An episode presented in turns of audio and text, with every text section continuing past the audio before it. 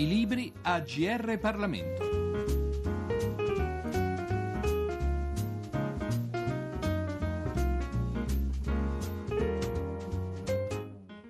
Benvenuti all'ascolto della nostra rubrica Libri da parte di Giorgio Cirillo. Il saggio che prendiamo in esame in questa puntata è Partiti a tutti i costi, il finanziamento dei partiti dal fascismo ad oggi. Pubblicato da Sperling e Kupfer, l'autrice è Ilenia Citino, esperta in materia e tra l'altro collaboratrice per diverse testate su tematiche relative all'Unione Europea. Lasciamo dunque a lei il compito di illustrarci il suo saggio. Il mio libro comincia attraverso un excursus storico, perché alla fine la storia dei soldi alla politica è una storia di tutti noi, è una storia che ha cambiato profondamente il volto dell'Italia e che non molti conoscono a fondo. Ad esempio c'erano i produttori di Mussolini all'epoca del fascismo, che erano dei soldati reclutati per estorcere denaro dalle case dei maggiori possidenti, dai latifondisti, dai banchieri del nord. C'era anche un sistema arcaico di raccolta dei fondi, che passava attraverso una società che faceva da collettore e si prendeva le percentuali. Insomma, era un sistema arcaico di finanziamento dei fasci di combattimento. Andando avanti nel tempo, però, insomma, in assenza di una legge è emerso pian piano un sistema di finanziamento occulto e straniero dei partiti politici. Abbiamo ad esempio le valigette che traboccavano di dollari che i funzionari provenienti dall'Unione Sovietica andavano a portare sempre allo stesso ufficio di cambi a Roma per poi girare il denaro al Partito Comunista Italiano. Così come c'erano ad esempio anche gli aiuti indiretti che venivano dati alla Democrazia Cristiana e che provenivano dal continente americano, cose che furono svelate soltanto molti e molti anni dopo. Ad esempio attraverso i rapporti della commissione Pike, che furono resi pubblici soltanto di recente. Col passare degli anni poi si arrivò agli scandali Trabucchi, agli scandali petrolio, ci fu anche il periodo di Tangentopoli. I cittadini erano profondamente indignati di questo sistema tangentizio e di corruzione che aveva portato a una degenerazione della nostra classe politica. Così si tentò di dare una scossa attraverso il referendum del 93. Un referendum che fu approvato con delle percentuali bulgare, si arrivò a più del 90% dei voti favorevoli, referendum che poi fu tradito dai partiti quali in fretta e furia approvarono una legge che, come sappiamo ben tutti, prevedeva dei rimborsi elettorali. Quindi insomma c'è un filo conduttore in tutta questa storia, che è quella del denaro ai partiti, ma non è solo una questione di soldi, perché i soldi portano dietro altri poteri e problemi soprattutto. I partiti nel corso degli anni cominciano a costruirsi una vera e propria fortezza normativa, creano delle torri, dei torrioni, delle guardiole e anno dopo anno quindi riescono a creare un sistema normativo barocco e indecifrabile. Sono le leggi sui partiti, delle leggi opache nelle quali rimangono i partiti gli unici soggetti a sapere a quanto ammonta il loro tesoro. Ci ha provato la Corte dei Conti a renderlo pubblico attraverso una relazione nel 2008 nella quale ad esempio diceva che i partiti in un solo anno sono arrivati a percepire più di 500 milioni di euro, questo attraverso un codicillo che prevedeva che se la legislatura veniva interrotta anticipatamente i soldi avrebbero continuato ad essere versati.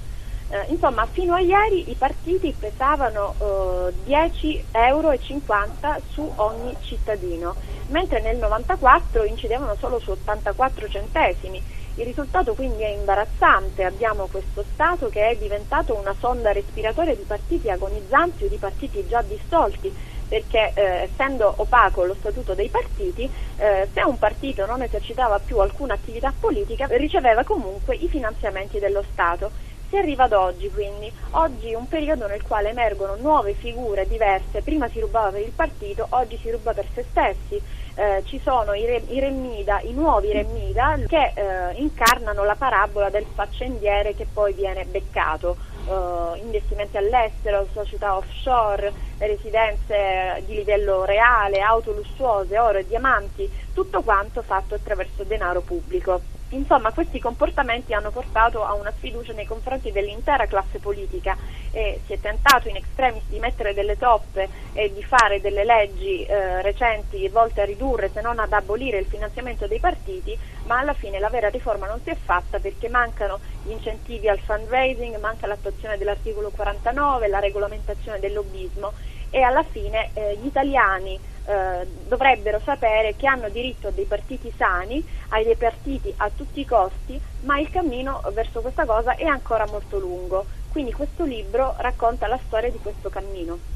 Sotto accusa ci sono dunque, se ho ben interpretato, non solo il finanziamento in sé, peraltro bocciato dagli elettori con il referendum di cui abbiamo parlato, ma anche l'eccessivo costo che comporta per il contribuente e inoltre l'uso che di tale finanziamento viene fatto. È l'uso che è chiaramente poco trasparente e soprattutto il fatto che questo sistema non consente ai cittadini di vedere, di tracciare che fine fanno questi flussi di denaro e soprattutto insomma anche il livello di finanziamento era in passato molto più elevato rispetto agli altri paesi europei. Oggi con la legge attuale, quella la 96 del 2012, il livello si è riallineato e attualmente stanno discutendo nel progetto di legge 1154 di abolire completamente questo finanziamento pubblico e di convertirlo in una sorta di contribuzione volontaria indiretta fatta attraverso sistemi di detrazione delle donazioni e sistemi di donazione attraverso la dichiarazione dei redditi. Tuttavia questo non consente, a mio avviso, di mantenere un sistema sano di democrazia. Bisognerebbe guardare e tenere molto in considerazione le discipline come sono fatte negli altri paesi europei, perfino nell'Unione Europea c'è una disciplina su questo, e prendere da esempio e cercare di fare una riforma che comprenda tutto e che non vada come al solito a mettere la solita pezza là dove si forma il buco. Leggiamo ora un brano tratto da Partiti a tutti i costi, il finanziamento dei partiti dal fascismo ad oggi, dove si parla in particolare di quella che è stata definita la stagione di Mani Pulite. Nella vita democratica di una nazione, diceva Bettino Craxi in un discorso alla Camera il 3 luglio 1992, non c'è nulla di peggio del vuoto politico. Nel vuoto tutto si logora, si disgrega, si decompone. Lo spaccato dell'Italia, appena uscita da Tangentopoli, era angoscioso. Era stata messa a nudo la dilagante corruzione intestina al sistema Stato-partiti. Si era parlato di partitocrazia, di lottizzazione, di manuale Cencelli, di tangenti seriali.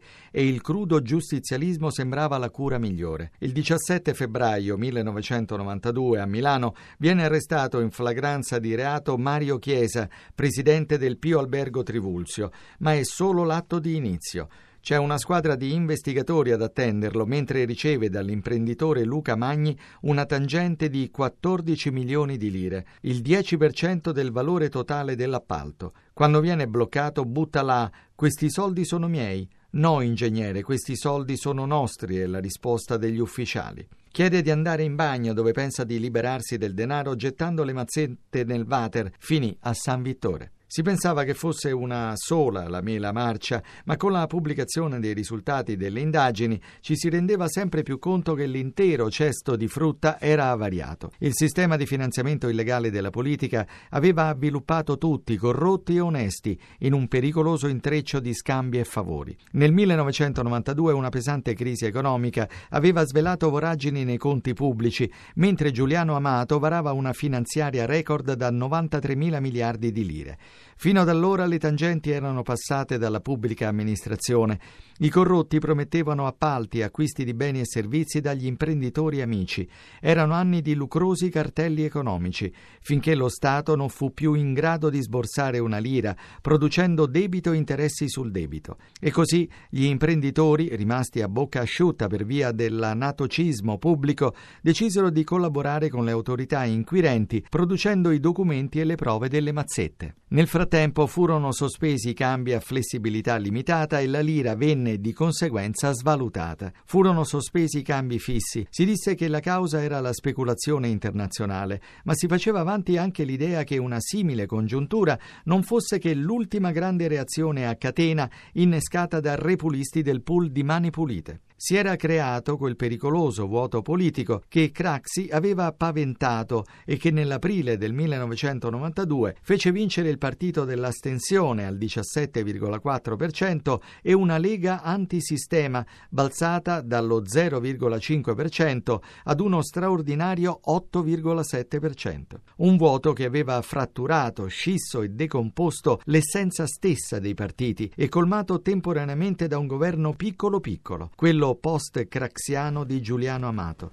Lo stesso che in una notte svegliò i dipendenti delle banche per attuare un prelievo forzoso nei conti correnti degli italiani. In conseguenza di ciò si invocava una nuova fase costituente, occorreva rimediare al profondo stadio di necrosi in cui versava la politica italiana. Tutti erano d'accordo che dopo la telenovela degli avvisi di garanzia l'Italia sarebbe stata un paese pulito perché la prima repubblica era finita. Occorreva rimediare al profondo stadio di necrosi in cui versava la politica italiana. Che vi fosse alla base del pool di Tangentopoli una certa propensione a operare forzature non è una cosa nuova. Severino Citaristi, ex tesoriere della Democrazia Cristiana, si fa scrivere una biografia da Enzo Carra per narrare il suo punto di vista da inquisito. Detentore del record italiano di richieste di autorizzazione a procedere, fu l'indagato per eccellenza. Nel 1993, trascorso il primo anno dall'inizio delle inchieste, una festa a Milano celebrava la ricorrenza.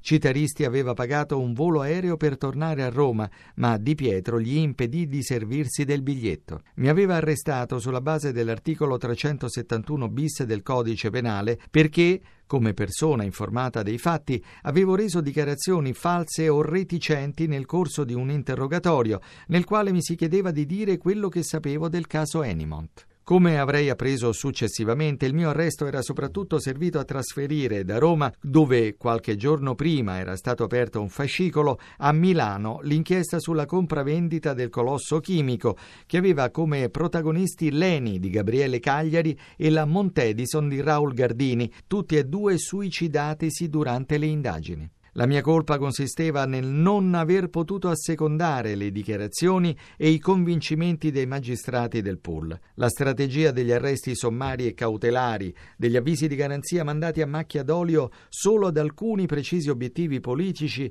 aveva forse lo scopo di svuotare i maggiori gangli di potere. Ancora oggi c'è chi si chiede perché solo alcuni e non tutti i partiti furono toccati dagli scandali. Ma qui si entra nel campo delle interpretazioni politicamente orientate e meno legate alla realtà storica dei fatti. E con questo è tutto. Abbiamo presentato Partiti a tutti i costi, il finanziamento dei partiti dal fascismo ad oggi di Ilenia Citino, pubblicato dalla Sperling e Kupfer. Da Giorgio Cirillo un grazie per l'ascolto e a risentirci alla prossima occasione.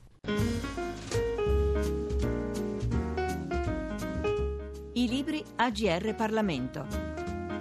Per segnalare saggi di storia, politica, sociologia e diritto, scrivere a grplibri@rai.it.